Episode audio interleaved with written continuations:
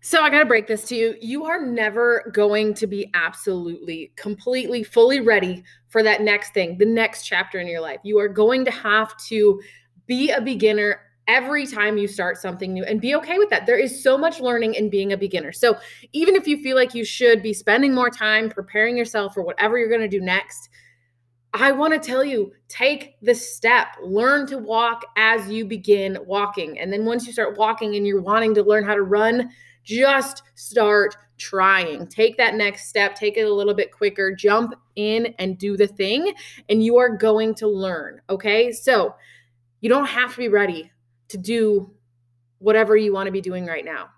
You just have to start. I promise the learning will happen. And like we've talked before, failure is totally fine. There is learning and growth in failure or screwing up. And it's it's a beautiful thing. So you don't need to be fully ready for that next chapter. You just need to start.